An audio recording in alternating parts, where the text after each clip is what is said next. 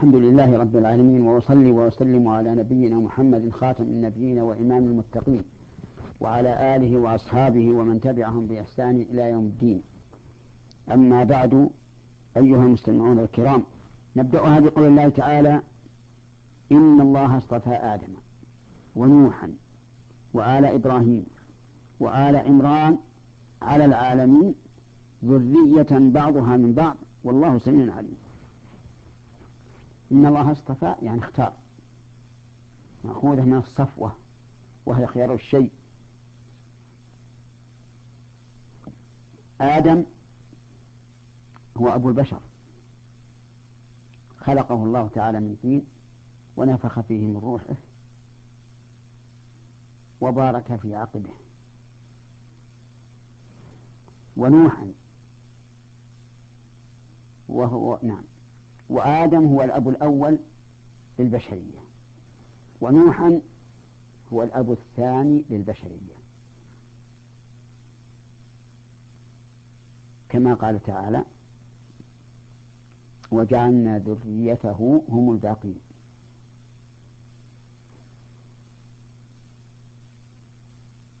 وإنما كان الأب الثاني لأن الله تعالى أهلك من في الأرض ممن كذبوه وكفروا به.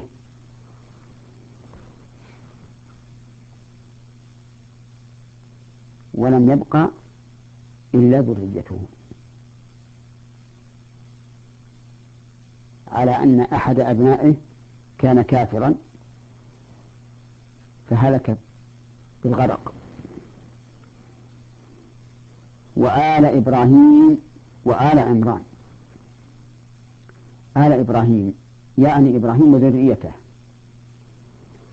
وهو أي إبراهيم عليه السلام أبو الأنبياء.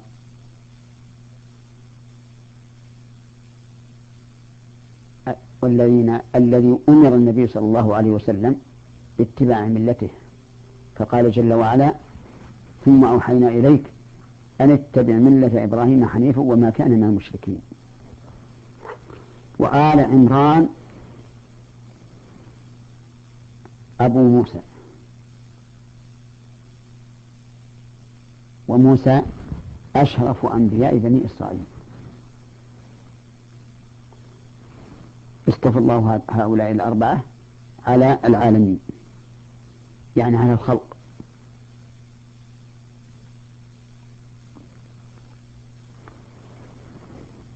وسمي الخلق عالما لأنهم علم على خالقهم عز وجل. فهم من آيات الله. قال الله تعالى ومن آياته أن خلقكم من تراب ثم إذا أنتم بشر تنتشرون. وما أودع الله فيهم من العقول والذكاء والتفكير. كله من آيات الله عز وجل. وكذلك المخلوقات الأخرى. فيها من آيات الله الدالة على قدرته ورحمته وحكمته ما تتوقف العقول عن إدراكه. ذرية بعضها من بعض. ذرية بدل مما سبق. بعضها من بعض. يعني ليس لأحد فضل على الآخر.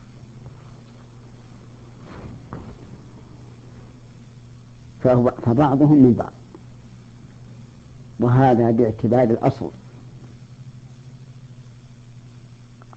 وإلا فقد يتفاضلون. باعتبارات أخرى. كما في الحديث عن النبي صلى الله عليه وسلم أنه قال إن الله اصطفى إسماعيل واصطفى من بني إسماعيل كنانة واصطفى من كنانة قريشا واصطفى من قريش بني هاشم واصطفاني من بني هاشم.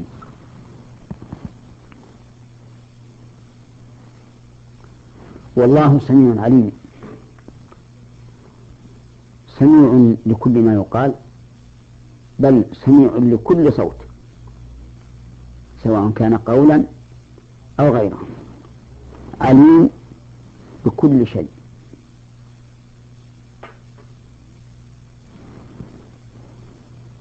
في هذه الآية الكريمة إثبات أن الله سبحانه وتعالى بيده الأمر كله. يصطفي من يشاء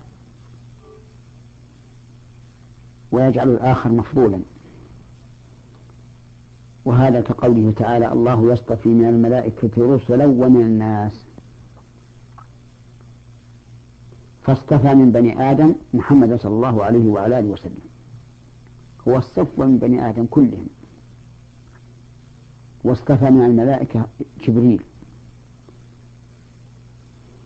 واصطفى من البقاع مكة. وهلم جر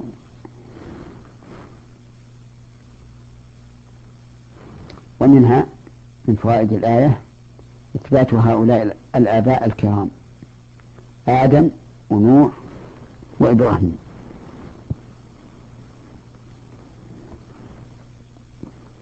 ومنها نعمة الله تبارك وتعالى على بني آدم حيث اصطفاهم على غيرهم. وهذا كقوله تعالى ولقد كرمنا بني آدم وحملناهم في البر والبحر ورزقناهم من الطيبات وفضلناهم على كثير ممن خلقنا تفضيلا.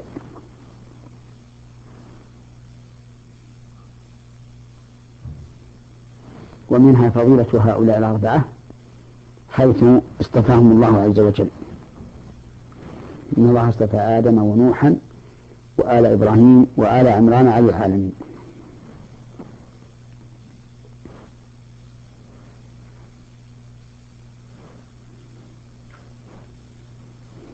ومن فوائد هاتين الآيتين. الآية الثانية أن هؤلاء ذرية بعضهم بعض. لا فضل لأحد على آخر إلا بالتقوى كما قال النبي صلى الله عليه وعلى آله وسلم ويتفاضلون في أمور أخرى حسب ما جاءت به النصوص. ومن فوائد الآية الكريمة إثبات هذين الاسمين من أسماء الله السميع والعليم.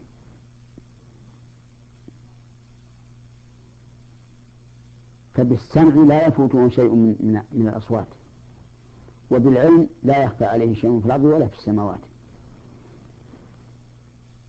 ومن فوائد هذه الآية الكريمة الحذر من أن يسمع الإنسان ربه ما ما لا يرضاه.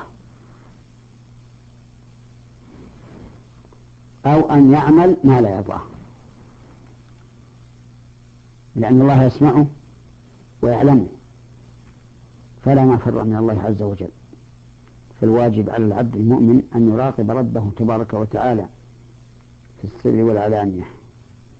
وفي الإصرار أن نعم الواجب الإنسان أن يخشى ربه عز وجل في السر والعلانية وفي الشدة والرخاء وفي جميع الأحوال بقدر استطاعته. ثم ذكر الله تبارك وتعالى قصة مريم.